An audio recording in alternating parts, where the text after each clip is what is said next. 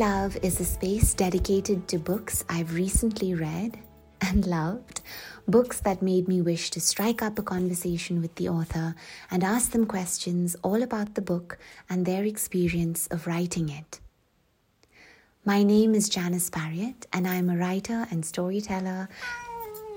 And that was Vincent, also known as Kitty, who will more than occasionally make his opinions known about the books he likes to fall asleep on. We are your hosts. Thank you so much for joining us. Our guest today has written three books. We did the math, and that's about 1,700 pages, an astonishing approximately 850,000 words, and all of this in the space of five short years. And it's not just the math that's impressive. The books themselves are sensitive, accomplished testaments to memory, belonging, partition, and love and friendship across political borders. Aanchal Malhotra is a Delhi based writer and oral historian, the author of Remnants of Separation in the Language of Remembering and the Book of Everlasting Things, her first novel that we'll be discussing today. The Book of Everlasting Things tells a story both deeply intimate and widely encompassing of time, place, and history. It follows the lives of Samir, a Hindu perfumer, and Firdaus, a Muslim calligrapher, from when they meet as children in Lahore, in undivided India, fall in love, and then their journeys apart beyond partition, to the lavender fields of Grasse in, in France, to Paris, and back always like a morning prayer to the city of Lahore. Like most books I love, this one is ambitious, moving beyond the confines of national or regional boundaries out into the world, yet all the while paying loving attention to detail, to place and historical moment, to the art and rigor of perfumery and calligraphy, to the hope held out by love. Aanchal, I'm so happy to have you here. Thank you so much for that generous introduction. I was just beaming throughout. Um, I, I'm not used to so much praise, and I'm also not used to someone counting the number of pages I've written. It's a bit embarrassing, isn't it? I think it's astonishing. I just, I love that you have done all of this in just, you know, this brief, almost fleeting sort of moment. I just, um, I'm so impressed by the dedication that you've, you know, devoted towards towards your writing, towards your craft. Well, it's it's five years of publication, but you know that a book is much more than just when it comes out. So I would say it's really ten years of of writing, which it's it's not a lot if you think about it. Then, you know, ten years. It's the beginning. yes, yes. So Aanchal, um, what for you are the everlasting things in your book? That's a great question. I don't think I've been asked that question. But the one thing that kept me going because it's it's very difficult to keep your interest in a project for a number of years. And in this case, the novel took me five years, starting to write it, finishing to edit it, five years. The thing, well, the, the everlasting thread would be one of family, I think. And it is how history impacts the generations of a family, how the consequences of historical events manifest in the various generations. And then, of course, um, family secrets. I think a lot about secrets. Um, I know that there's a small family story that's that triggered the idea for the Book of Everlasting Things. Would you like to share it with our listeners? Yes. So the beginning of Everlasting Things uh, rests in a small memory that my mother relayed to me about her father. And her father was a chemist. He worked for Dabur, the pharmaceutical company, and he would make uh, soaps and shampoos and you know all kinds of uh, bath and beauty products, I guess. And for that, he would receive vials of rose essence and and tuberose and jasmine essence and he would use them in his products and whatever he didn't use he would bring home and in the summertime he would put the remaining essences in the water of the cooler so that when the cooler went on, one day the house would smell of jasmine, another day it would be kind of, uh, you know, rose floating around. And that idea of a single person going out of their way to create a sort of garden like perfumed environment was so beautiful and amorous for me. And I used this little memory to actually build one of my protagonists, Vivek. Um, and then the story grew from there. I love that little story. And I think you've also said that it's not as though it was a big story for you or for your mom, but it was this memory that formed the kernel of, um, you know, the book of everlasting things. I think, you know, sometimes as writers, there are obviously our days made up of many ordinary things. But writers, because we fixate on observing and listening and in a way looking out for extraordinary things within the ordinary, you don't know what really catches our attention. But when it does, it becomes an almost obsession. I've seen this in my fiction work where something very, very small, like a movement or a gesture or um, even the use of a word that has not been used for a long time, uh, holds my attention for a while. And I think it was the same with this that the memory that she relayed was just in passing. She didn't think it would mean anything to me, but uh, I think it stayed in my head, and it was such a I suppose, such a delicate way to think about someone like my grandfather, who I knew in my childhood as a quite, quite a stern man, you know. So to think of him in my mother's childhood doing this was just really, really beautiful. That is rather lovely. And I love that it brings together family, which you said is one of your, you know, everlasting things um, in the book. And it brings together smell, fragrance, perfume, which, as we know, is also such a large part of the book. And, you know, biologically, of course, smell is intricately linked to memory. Um, and in this book, all about perfume and smell, memory also plays such an important role. So, was this something that you were consciously thinking about while writing the book? This connection between um, fragrance and memory? Well, it, it serves as a question throughout the book. What is the connection between smell and memory? And is it something that we can verbalize? Is it something that we can put into language? And if we can't put it into verbal language, then can we put it into other forms of language? Is smell, or by that extension, the creation of a fragrance, an evocation of memory? So, um, uh, the protagonist, the main protagonist of the novel, Samir, is of course a perfumer, and this is something that he he battles with constantly through his life. That he he is wanting to recreate the memories that have been fractured because of a major historical and political event later in his life through fragrance. He wants to recreate the scenes of his childhood. He wants to you know, um, compose the feeling of being with his beloved to exactitude. I remember at some point he thinks to himself, when he's remembering the woman he left behind because of partition, he thinks to himself that I'm, I'm remembering her laugh, I'm thinking of her eyes, I'm remembering her hair flying in the wind. Why was I not taught to compose these things into fragrance? Yeah, yeah. How lovely. So, in some ways, placing entire worlds into a perfume. That's what Samir tries to do. But that's what perfumers do anyway, you know?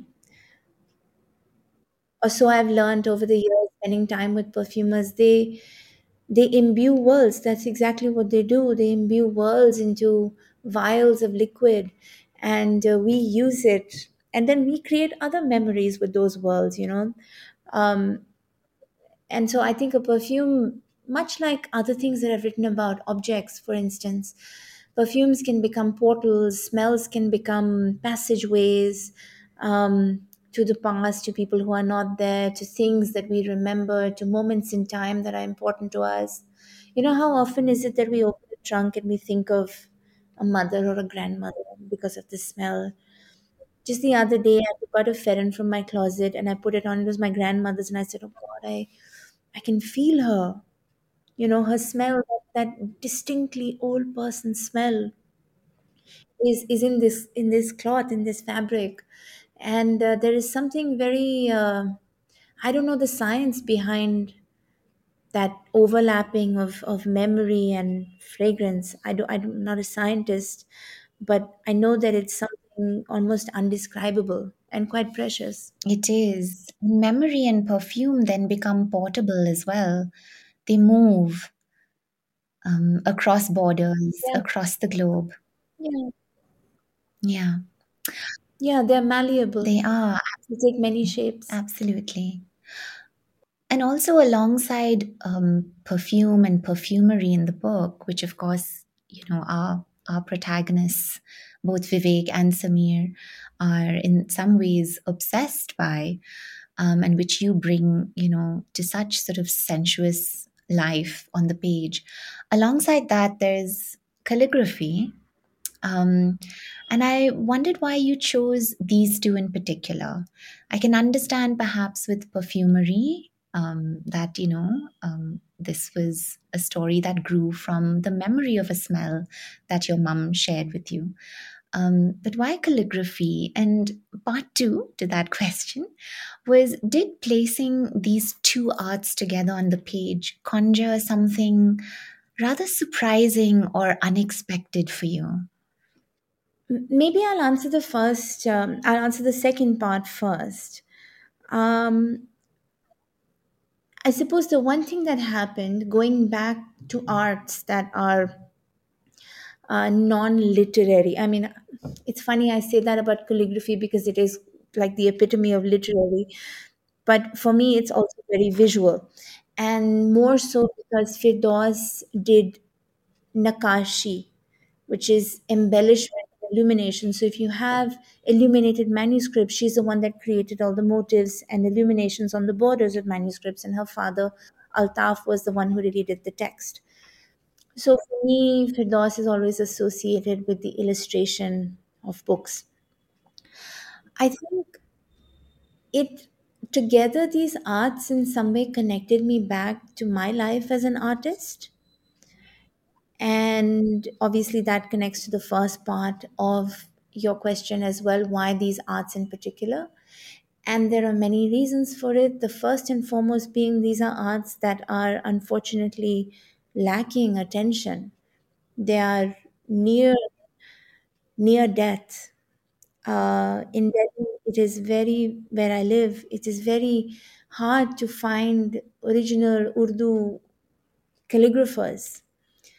I remember when I wanted to, when I had the idea that Firdaus was going to be a calligrapher, I had it in my mind that I needed to learn how to write with um, a bamboo kalam, a reed pen, so that Firdaus could write with a kalam in the manuscript. I wanted to know how much pressure to put on the pen, how many times to dip it in the ink, what sound did the wood make when it was strained on the page.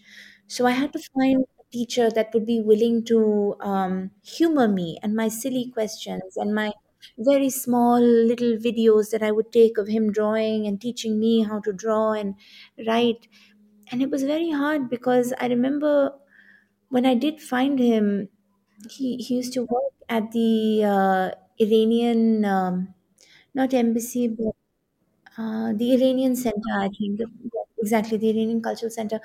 And uh, he would say that I will be back home at 9. You can come at 9.30. We will do some uh, calligraphy together and then that's it.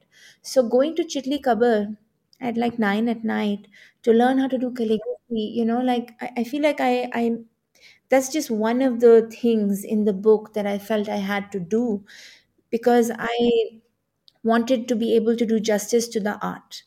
And of course, with any form of art comes all the conversation around that art. And whether it is perfumery or calligraphy, there is so much of a sensorial um, investment that uh, it made me feel like I was back in a studio which when you're sitting in front of a computer looking at words all day is very difficult to do sometimes. So I really missed uh, being in the printmaking studio. I missed working with color and light and smell, of course, and all forms of liquid and paper, and writing about perfumery and calligraphy to such an intimate degree uh, just made me feel like I was back in the studio. And when you're in that environment, your senses are alive. You are more, you know, you, you observe a greater deal, you pay more attention to the details. And I felt that these were crafts that needed to be paid an homage to. Um, there are many non-fiction books about these crafts. There are many non-fiction essays about, you know, the last letter writers in Delhi or the perfumers of Kannauj or perfumers of Hyderabad. But I think sometimes when you put things in a novel and you bind them or weave them into story, people do remember them more, then they pay more attention to them when they find them in their everyday lives somewhere. Yeah. Yeah, absolutely right. I think the power of fiction is of transformation, of of and I don't mean that in the in this tremendous sort of you know world changing ways. I mean uh, a shift in just a small way of seeing, of Yes. noticing, you know, the feel of paper, um, the smell of ink, um, and you know, your book is. Um, rich with all of that and i think you said at some point that you know this is not a book to to quickly read to sort of swiftly you know move through and this is precisely why because to pay attention is to slow down and to really um in some ways bestow love upon the world you know Yeah. um Um, there's a little scene um, in the novel where Samir is uh, he's taking calligraphy lessons. That's how him and Firdaus really get to know each other. And um, he's obviously has not been learning calligraphy since a young age. So when he starts these lessons, he's 10 and he starts to mimic other children like you know trying to hold the reed the way they would or trying to hold the paper but his curiosity his like innate perfumer gets the better of him and he starts to smell the paper and you know look at the like texture of the ink and see how it compares to the liquid of perfume and from a distance Firdaus is observing this and she's observing him partaking in her world and on one level, on the level of the senses and the arts, of course, it's a very similar world because perfumery and paper making and, and ink and calligraphy do interact in a very sacred way. But on another level, she's kind of, as a child, looking at him and thinking, God, how different he is, and the things that he is interested in, you know. And I found that kind of juxtaposition also very delightful. yes yes so there are these similarities but also these differences that draw them together and Yeah. in some ways that's even more interesting and delightful as you said um, you know given that your background is in the fine arts in the visual arts as a printmaker um, you know you have a, a, ba and an, an ma in in fine arts do you do you feel in some ways that the book of everlasting things is an extension of your visual artist self in the most sort of authentic way in the most in you know in the most powerful way Well, um, I think maybe I don't know if it's the most powerful, that is for readers to decide. But I feel like because I have not been in a studio for a number of years, anything that I write, I try to bring that visual element to it. Um, firstly, of course, I feel a massive imposter syndrome. Um, and being a part of this world, never having trained to be a part of this world. But I think the other end of that spectrum is that you you give yourself a bit of freedom to be creative in your methodology because it doesn't come from a place of academia.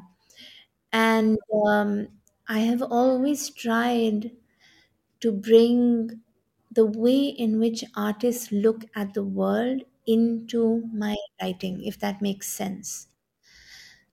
So, while the novel, of course, as a form in itself is a far more expansively visual terrain than, say, a piece of nonfiction, um, and in that sense, it may be most powerful in its image making and hence closest to the world of fine arts. I have thought that all of the writing that I do comes from imagery. I see images, I dream images. When I was an artist, I used to speak images also. Um, yeah, I, I do think that like to think in color, to think in light, to think in shape, in in forms of architecture, how I begin thinking of my narratives. Yeah. And while you think in in images and you speak images and you dream in images, there is also a certain tactility um, that I notice um, that in your work. Uh, so, for example, I read that um, you know you write your manuscripts out with pen and ink and paper. You write by hand, um, and I was just thinking how, as a as a printmaker, you know, you made paper and and and bound books and sewed books. So, could you share with us how important this tactility, this tactileness, is to your writing process? Such a great question, Janice. Um honestly, so intuitive. And uh, as you were speaking, I was thinking of when we used to make paper, and there is such a sanctity to that process making paper, drying it, printing on it, uh, cleaning the press, and even writing a book by hand. What does it mean to write by hand versus just typing it all out on a computer? One is not better than the other. I think it just it's just what someone is comfortable with. For me, I think I feel if I write something by hand, it comes it's, even as I'm thinking it, it sounds really silly, but it comes directly from my brain. You know, it is it is a core idea or like an idea that is very precious that can be further expanded upon as I'm typing it. But the heart of the idea must be handwritten. And I don't know why I have this habit. Um, but even for everlasting things, large large parts of the manuscript were written by hand. Entire scenes entire chapters were written by hand. And uh, i do feel i need this engagement because as you as you rightly said the tactile is very very important to me. Um, maybe it is again uh, sort of reenacting those those roles of being in a studio of creating something by hand of being very much present in every element of that creation. But it makes me feel like I'm more invested in a manuscript if I'm working on it by hand. And I have other, um, like, it's not like I don't know that the computer does the same thing, you know. If I need to, if I, if I need to make a timeline, I know that I can make it in Excel, but I will still make it by hand. And then also make it in Excel because I don't trust Excel completely. It's very complicated if i need if i need to make a comparison of two characters across various time zones or various timelines i will also make that by hand and i also feel like this practice is very peaceful to me like I love using the ruler. I love using my bone folder. I love the notebook. I have I'm very, very specific about the notebook that I use, the pens that I use. And I know this is making me sound like an idiot or just like completely so OCD. But I truly feel like uh, you're laughing, okay? because it's adorable. Please continue. I do feel like my environment really adds to my my level of productivity. So th- you know the one thing that people tell me a lot is that your your desk is always so clean and I see photos of your desk. How how do you maintain that cleanliness and neatness? And I want to bust this myth right now that artists are really disorganized people. Uh, some of us maybe, but certainly not all of us. And you cannot paint all of us with a single brush I learned very early when I was working on nonfiction work that um, if I am to keep track of 10, 20, 30, 40, sometimes 100 interviews and need to know what where and be organized in the voices of people, then I need to create a very uh, systematic way to do it. Because otherwise, you will drown in the voices and you will get lost in the information. And it will be very hard to sort of um, swim your way to the top. So I learned very early that I need to be very organized in any form of research that I am collating, uh, which meant that whether it was interviews or it was research for a chapter, it would all be very, very systematic. And I think with writing, those tools really came uh, to my aid when I was writing historical fiction because, as you know very well from everything the light touches, there are so many threads small, almost invisible threads that you know in your head that you have to tie, but won't be able to tie the thread of the first chapter to the last chapter until you get there. So I think for me to keep track of all of this, I really like the fact that I was so organized really benefited me. And uh, even when I write by hand, I have all of these little exercises that I do. Um, sometimes you dream a scene. Has that happened to you? Yeah, it does. It comes to me as a series of images almost. Correct. Exactly, exactly. And then you write it down, but you don't know maybe where in the book it's going to be. So I remember writing things down and uh, several, several little scenes through various notebooks, uh, organized, of course. Um, but then when I use it in the manuscript, I cross it out with a red pen. So I know I can't use that scene or that phrase or that you know sequence of events or actions or movements anywhere else. It's i, I just very distinctly cross it out. And so if you go through my notebooks for anything you'll just see a whole bunch of writing and then crossed out red pens you know? Uh, but it's it's a system that works for me Yes, of course, of course. It's this exceedingly systematic yet artisanal relationship that you have um, with your work. And I know that's a word that's tossed around very easily these days. Um, but it is artisanal, you know, it is a deep love for the material in all sorts of ways. yeah yeah i think that's um, that makes me feel better to hear as well actually And while we're talking about research, or while we've just about touched on research, I know that you've, you know, we've had this conversation before. You've spent time in libraries, you've uh, been in reading rooms, you know, across the world. You've done a tremendous amount of textual research for the novel. Um, but could you tell us how important lived experience is to you as a historical fiction writer? Lived experience as research, you know, the streets of Lahore, holding um, a calligraphy pen, um, being in Grasse or Paris. Um, what did this do for the Book of Everlasting Things? Several years ago, in 2014, a friend of mine who's also a lovely writer, Kanza Javed, took me to this place called Wazir Khan Mosque in Lahore. Those that know Lahore know Wazir Khan as like this emblem of beauty. It's so stunning. And this was even before I started thinking about writing a novel or knowing that I had any skill to write fiction at all. And we walked around this place, and it has these beautiful golden, yellow, blue, green tiles. Um, and then that image of being in that place sat in my mind for years.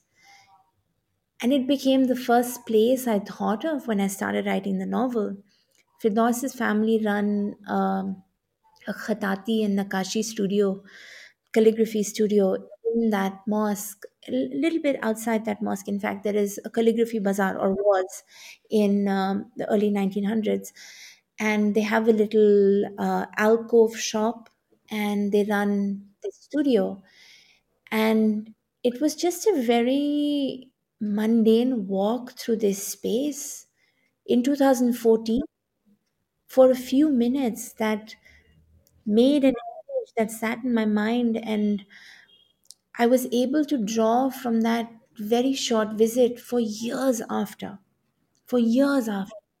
And I think I can't stress enough how important field research is for historical fiction. I also know that it is an incredible privilege to be able to go to places you want to write about.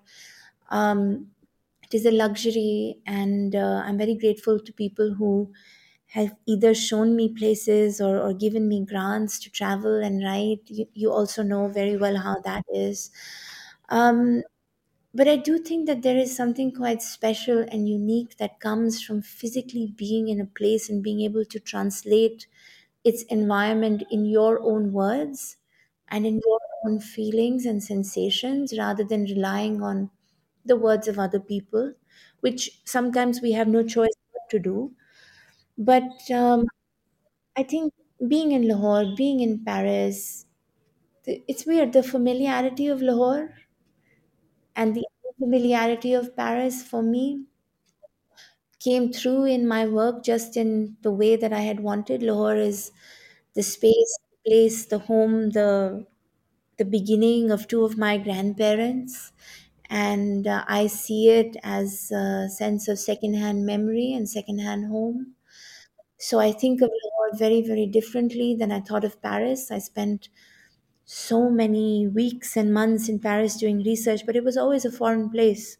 It was always a place where I was the other. Whereas, interestingly, Lahore, being the other for Indians, never made me feel like the other. But being in France, feeling like knowing also well that I wasn't from there and uh, my character also felt that way. Samir, when he settles eventually in France, there is always, no matter how many decades have passed, there is a sense of being from somewhere else. And I really wanted that unfamiliarity within the familiar space of having the same roads you walk on and the same coffee you buy and knowing the number of steps you walk up to your apartment. You still feel like I have come from somewhere else and I will carry that experience with me always. Yeah. Do you think that this is why Samir holds on to Lahore, to Firdaus as closely as he does? Because we follow his entire life. You know, we follow him in some ways to the end. And yet, um, this core memory, you know, of his love, of his home, um, they remain with him so strongly that in some ways he is never really able to move on. Um, and is that something that you consciously crafted for this character? I think it's something that I saw in a lot of people I was interviewing for my nonfiction work. And I've thought about this a lot. I've thought about, I've spent a great deal thinking about the fact that if I think back to my childhood, there are certain key moments I remember.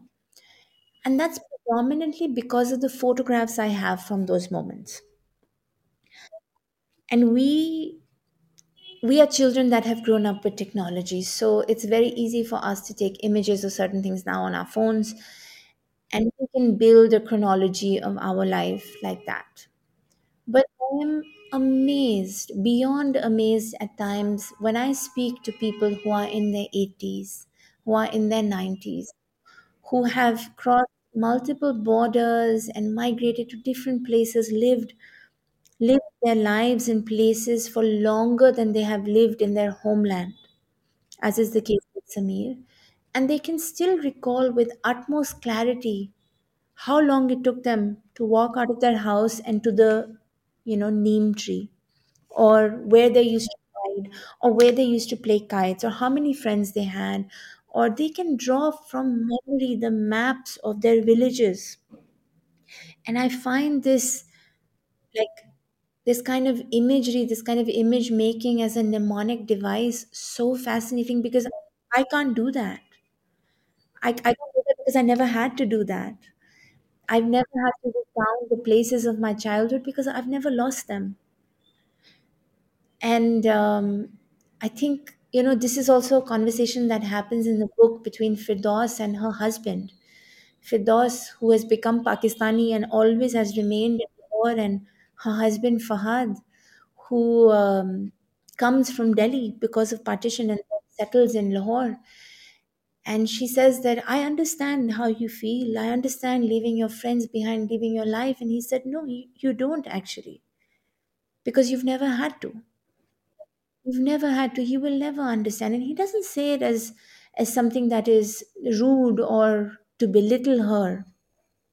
He says it very matter of factly that there is no world in which you have had to recreate in full language the memory of what you left behind because you are in it, you're living it, you are still on your land, you have not lost it.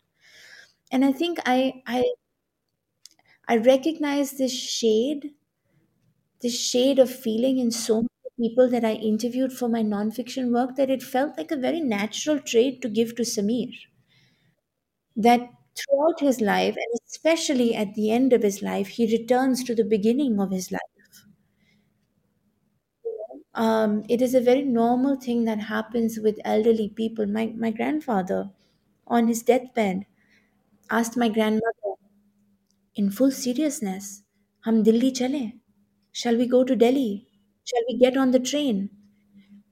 And she was heartbroken and she said to him, uh, we, we are already in Delhi, hum Delhi mein hai. And he had returned to that moment of migration. But it's a very thing to be found in many people who lived through partition and other moments. And I felt like it's it's incredible sometimes that they hold on to the memory of the 10 years they may have spent in Karachi or Lucknow versus the 80 years then they would have spent in, you know, the opposite country. So it felt like I think Samir says this sometime sometime in the novel. He does say this that I have spent more years thinking about the the years that the past actually happened. Yeah. Oh, I'm just going to sit in that sort of, in that moment just for a second because it's really just so beautiful and so powerful, Aanchal. And quite sad as well. It's quite sad that there are also unattainable yeah, there are unattainable places now to go. That's why memory becomes such a potent, such an important uh, thing because there are places in which only You can there are access only through memory. Exactly. There are places only memory can take you. And so many people that I spoke to said things like, we only returned in dreams. So I, I do feel like going back to your question of field work also, this is why actually spending the time to converse with people, being in places, doing things that you will write about is so essential almost. Because we are limited by our own experiences. But I think the minute we open our minds and our hearts to the experiences of people who were actually there at the time or did the things that we are writing about, there is obviously an immense amount of learning, but also respect and humility that comes for you are writing about, the manner in which you are writing about it, the extent and uh, intricacy you can um, you can write about, and the depth, you know, and uh, the I suppose just the intensity with which you feel second-handedly even about that thing or that place or that activity. Yeah. Yeah, that memory becomes an almost, you know? Um, it it is carried as an almost throughout someone's life. Um, in fact, I noticed at the beginning of the book, you know, in the pages at, the front that display the family trees of each of our, our protagonists, Samir and Firdaus, that there's a dotted line that connects these two characters. Um, and I thought that was such a potent and delicate touch. Um, because, of course, we know, you know, they lose each other and they're wrenched apart. They're wrenched apart by partition. Um, and I was thinking how, for many authors, this is the story. you know the the, the partition story of these two lovers um, uh, having to you know to uh, give each other up in the face of this momentous um, historical you know moment so why was it important for you to follow their lives beyond that you know quite literally to their end Firstly, Janice, I want to say you are the first person ever to bring up the family tree, ever. Um, the dotted lines were very conscious, very, very conscious. Um, there is another couple in the family tree that has a dotted line. Mm. Um, I will let the reader figure that out if they want to pay into yes immediately Um, but that's a really good question. And I remember we discussed it earlier as well in our suitable conversations to follow a character through the beginning to the end of their lives. It's an incredibly hard thing to do. But if if you are to witness something as colossal and momentous as partition, then surely the impact of that event cannot end with the living of that event. It needs to carry on.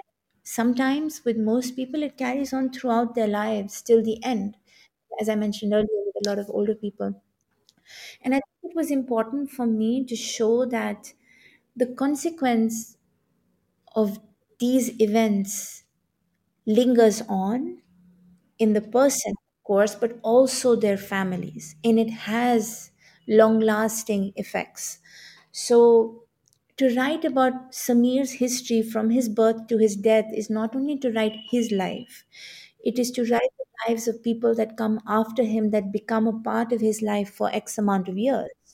So, whether it is his daughter, Sophie, whether it is his granddaughter, Anouk, that plays a large role. Similarly, for Firdausi, to write about her life is not to write about her life alone, it is to write about her father, Altaf. It is to write about her daughter, Ayat, her husband, Fahad, why that union came into being, and eventually her grandson, who is really the key to bringing things in a way full circle. So, yes, So I think to write from start to finish about Samir and Firdausi's life meant not only to write about their lives, but to write about everything around their lives. To use their lives in a, in a way as as sort of markers to go through the generations, to show that what they experienced has consequences. And they may not be visible consequences or obvious consequences, but I think once you become aware of the consequences, it is very hard to ignore them especially if you realize that in some way they really define your sense of identity. Because we are we are made up of all the people that came before us. We are burdened with their histories whether we want to accept them or not. Yeah. Yeah it's carried on and on. absolutely yes but as you know as well from writing uh, your novel it is very challenging to write someone's full life. It is. I could never do it. Well i mean i didn't think that i could do it either. I don't know how well i've done I think now there are things that I would add or take away. But I have to say that writing anyone's full life requires writing a lot of mundane stuff, you know? I, I I mean, we think that everything has to be momentous, but actually, sometimes it's just boiling water on the stove or, you know, drawing the tea curtain. Yeah, exactly. Yes, yes. But it's important to add those moments because, as we were saying at the beginning of our conversation, um, you know, they are important Mm-hmm. um, to the artist's eye and to the character's life, and consequently to the reader as well. I mean, writing about love, Aanchal, is is difficult. I mean, writing is difficult. Writing about love is tricky. But you write a love story that is that never is you know so how do you how do you write a love story that never is that never comes to fruition that um that doesn't come to be that doesn't see its most complete version of itself in some ways or at least physically tangibly Well, perhaps the answer is because um, because I have never felt anything like this, hmm and um, maybe you are imagining something so so intense and so impossible. Yeah. I think the the one question I the one question I get asked a lot is, uh, is whether the love story of Samir and Firdaus is based on a love story of mine. And the other question I get asked a lot is like, oh, don't you think it's very similar to Veer-Zaara? Both those questions make me and they make me laugh because when I say that no, it's it's not based on my love story, I have none. Uh, then they ask, well, how can you write about love if you haven't been in love or if you're not in love at the moment? And I find that interesting because I mean, it's, it's like the most universal feeling, isn't it? To be loved, to love, to love your family, to love another, to love nature, animals, craft, The longing to be loved as well. the longing to love. I think this is where, maybe this is where a lot of, um, a lot of feeling came to imagine something that you don't have, but maybe you would want. I think another way to think about it is that Samir and Firdaus, they exist in a time that is not this time. And their love belongs to a moment that is not this current moment where we have so much choice and so much access and so much rejection and denial and so many ways of, of loving and being loved and finding love and seeking love and being rejected from love. It belongs to a time where it it really meant something different. Um, and I think again going back to the research I did with people, it was not it was not exceptional for them to mention, oh, before partition, you know, I used to I used to really I used to be in love with this girl who was my neighbor. I used to see her every day from the window. Or um, after partition, I saw this girl in the refugee camp and I fell in love and we got married These were very common stories. Or I left behind my girlfriend and never saw her again, and I've been searching for her since. Not in this super dramatic way, of course, there was more to it, but I feel like these were very common stories that I heard, and it meant something to people um, to find that kind of love. And maybe it was an aspirational quality, I don't know, but I felt that it was true to the time. Um, in in one interview that I had done in Calcutta, a lady said to me when she she was speaking about her courtship with her husband right after partition for a few months, you know, they they got to know each other. And she said that for three or four months he mixed with me. And uh, and I just I remember loving this this phrase, he mixed with me And in the novel, Firdaus says this, and, and, and I acknowledge it at the end of the book, saying it came from one of my interviews. But Firdaus says that for 10 years, Samir mixed with me. Because this phraseology of one human being mixing into another human being was so uniquely poetic and belongs so much to a different time than the time I was born into that I felt this is what I want. You know, there is some people have said that it extends for a very long time. Their there's you know memory of each other, the fact that they hold on to it till the end.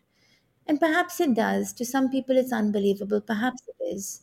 But I think for me it was a reflection of reality. If if if I am interviewing an 89 year old man and he says to me, I remember every every curve, every shape, every, you know, surface of this face that I would see every day for 10 years before partition across my window. And I would see her smile in her eyes, and I fell in love. And if at the end of his life he still remembered that, well, that was some form of, yeah, that was some form of love. Yeah. You know, you've mentioned, of course, that so much of this book is informed by the these careful interviews that you've been conducting for so many, so many years. So, with your nonfiction, you work from a place of listening, you know, to these things that are said and unsaid by the people you interview. Um, do you find that you might employ similar strategies with your fictional characters? Are you listening to them too? Such a great question. yes, I think so. Yes, I think so. And you you know this well because when you're working in historical narrative, when you're in the book, you're really in the book, and it's very difficult to emerge into your present space then. You know, because for me, like I would be writing the book and I would be dreaming about the book and then thinking about the book and it I was not really in my present moment. But then there were characters that did things that did things they wanted to do, not I wanted them to do. And you have to listen to them. For instance, um, Firdaus as a character was never going to be such a large part of the narrative. She was always going to be seen through Samir's, Samir's um, lens, through his life. But in the course of writing, I was shocked at how much space and agency she demanded. I was very surprised at how much more she asked to be on the page, how she wanted her own story. Um, and you have to comply with that, you know? You know, you've said before that uh, Vivek is the thread that runs through the book, right? Vivek is the character, his story. Um, and did writing him come easily? I mean, I know each character presents their own complications um, in you know in us bringing them to life, but were there characters that felt more tricky to you than than others? That's such a great question because Vivek's character arc is so uh, vast because he he's not only a perfumer but also a soldier. So I think in that sense, writing him was difficult as someone that interacted with both beauty and violence throughout the course of his life. And in that sense, even while he's interacting with violence, his interaction is limited to a form of cowardice.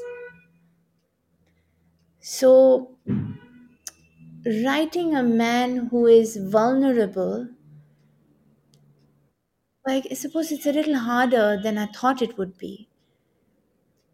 To make a man not obviously masculine, but masculine enough that within that masculinity there is space for vulnerability which ideally is is how all men should be but vivek then embodies many aspects of very clear cut signs of ptsd his if i were to follow him chronologically it would be grows up in the house of a cloth merchant in lahore is not is not fulfilled enough to be in this shop to look after you know the wares as his parents do and he applies to join the army and he gets into the army and he trains with the army and then he goes to fight in the first world war and that changes him completely as a person because very suddenly at quite a young age he has been um, he has seen the violence of the world and he knows that he is not in any way made for it. And he recounts this even in the book. He says, My father said, Baba said, we were not made for war. I should have listened to him. Because there are things that he just he can't do. He can't allow his heart to do. He does not have the capability to kill, and yet he's in the army. And so much of that period is defined by a sense of cowardice which are rare uh, which are rare moments to find in in army narratives. Because it is very much about the glorification of the profession. So he is in that sense a resistant soldier a reluctant soldier. And he finds any way he can to leave to escape to other forms of other forms of feeling more beautiful landscapes where um yet again he is defined by a cowardice of you know what if i'm found? What if i am discovered? Um, and then of course his return to lahore and his reinvention from soldier to perfumer is another character arc that was quite delicate because how much of beauty can be obfuscated by fear? How much can the fear of the past consume the present and how much of loss can you put into an invisible art form like perfumery? So i think he grapples with his own losses. He grapples with his own secrets very much in private. At some point samir says that he was the most private person he knew and he died with so many secrets in him Samir couldn't believe that the person he got to know in death was so different than the person he knew in life. Um, but then Samir bears the burden of his ancestor. You know, his life is defined by the actions of his uncle in ways that he did not think he would have to when he was a child. And this is what we were talking about earlier as well, right? This sort of the carrying on of um, story, right? It gets passed on um, to generations far beyond your own. Um, just in the way, you know, that we think of Vivek's life as in some ways quite vast in its wealth of experiences. Um, you know, in terms of geography, in term, terms of you know historical uh, happenings. Um, you know, the book includes this kind of vast sweep as well to accommodate his story. Um, I'm always curious to know how a writer, especially you know a writer who's working with historical fiction, um, how do you choose? And I think I asked you this at suitable conversations as well. Um, but how do you choose which details I to already know place? what you're asking. Yeah, I, I want you to answer in more detail, please. Hmm. How do you choose which details to place within your book? Do you work by subtraction? Do you know, you know, do you sort of include everything you think is relevant and then slowly sort of take away, you know? Is that your process? Hmm, that's a very good question. How do you choose? Yes. Well, there are some things that are quite obvious. Mm-hmm. What is your scene? Mm-hmm. What is the setting? What is the year? So, for instance, and who is the person that will experience that? Yeah. So, for instance, in the book, in the weeks and months leading up to partition, there are certain acts of violence in the city of Lahore. Yeah. And these extend from casual stabbings to more, um, you know, like bomb blasts in a hospital, for example. Now, all of these things were things that I had studied through my nonfiction work, and I knew that they were going to make up the background landscape of this lead up to this event. And this is also sometimes um, the difficulty of being a historian writing a novel that how much is too much, how much to keep, how much to take away, and who apart from you really cares about these things. Like, no, but it's it's a valid question, you know. Am I putting in a kind of embroidery on a shawl because I know that that's an accurate um, embroidery that was happening at that time, or who who else is caring about this? You know. but inevitably i think um, i think each little nuanced piece of information finds its reader so uh, that's that but um, i think you are right in the sense that i work with subtraction to an extent that i build the scene put in the perspective of the person who will be in a sense our narrator for that scene and then either add or subtract, mostly subtract, and perhaps then comes your, you know, imagination. So in this, um, the reason why I mentioned these these casual stabbings and these bomb blasts is that uh, there is a small section just before Samir leaves Lahore that he is invited to a political gathering and as is cycling to that gathering, he is thinking about everything that has happened, including the bomb blast at the Lachman Hospital and the casual stabbings in X neighborhood. And all of these are real. All of them have happened, but I think it's um, it is the narrator in you that then puts them into weaves them into perspective through a character.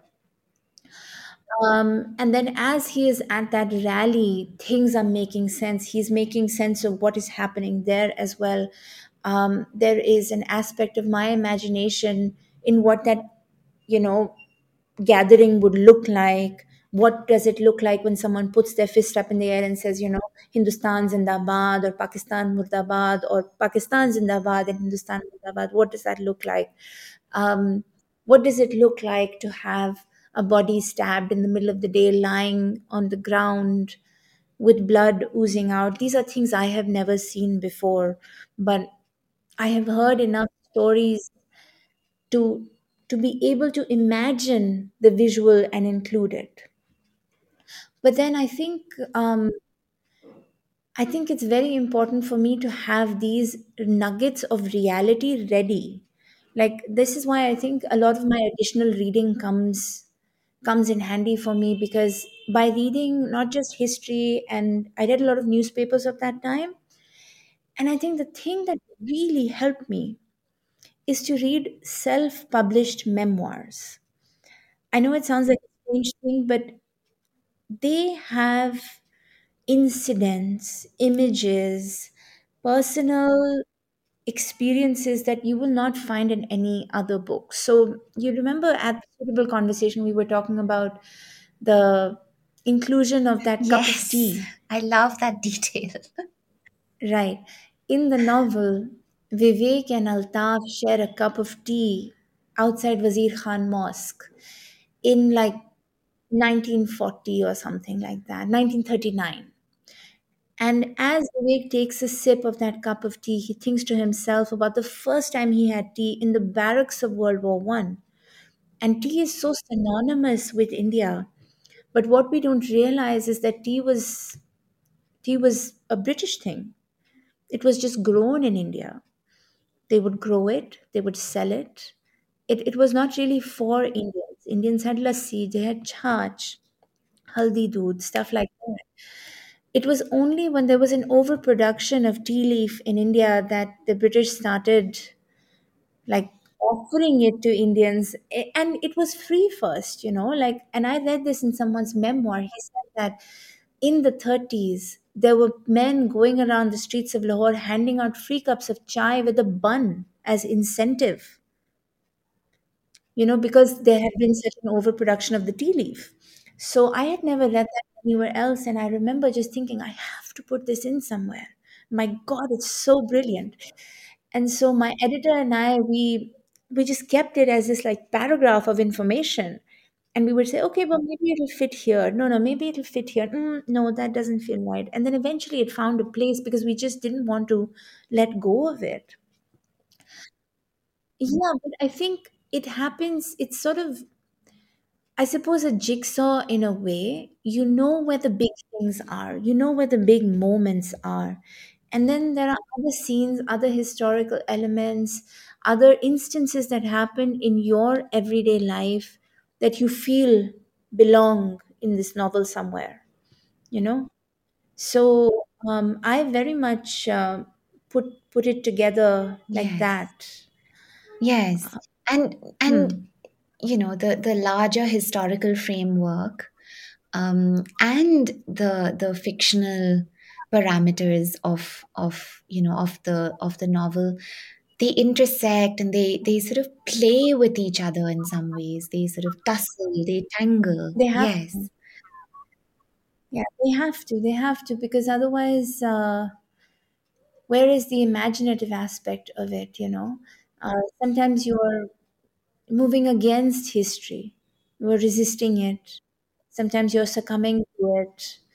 Um, and I do find that there is a real joy of discovery about yourself, about your manuscript in this process that I did not find while Yeah. writing nonfiction. Yeah.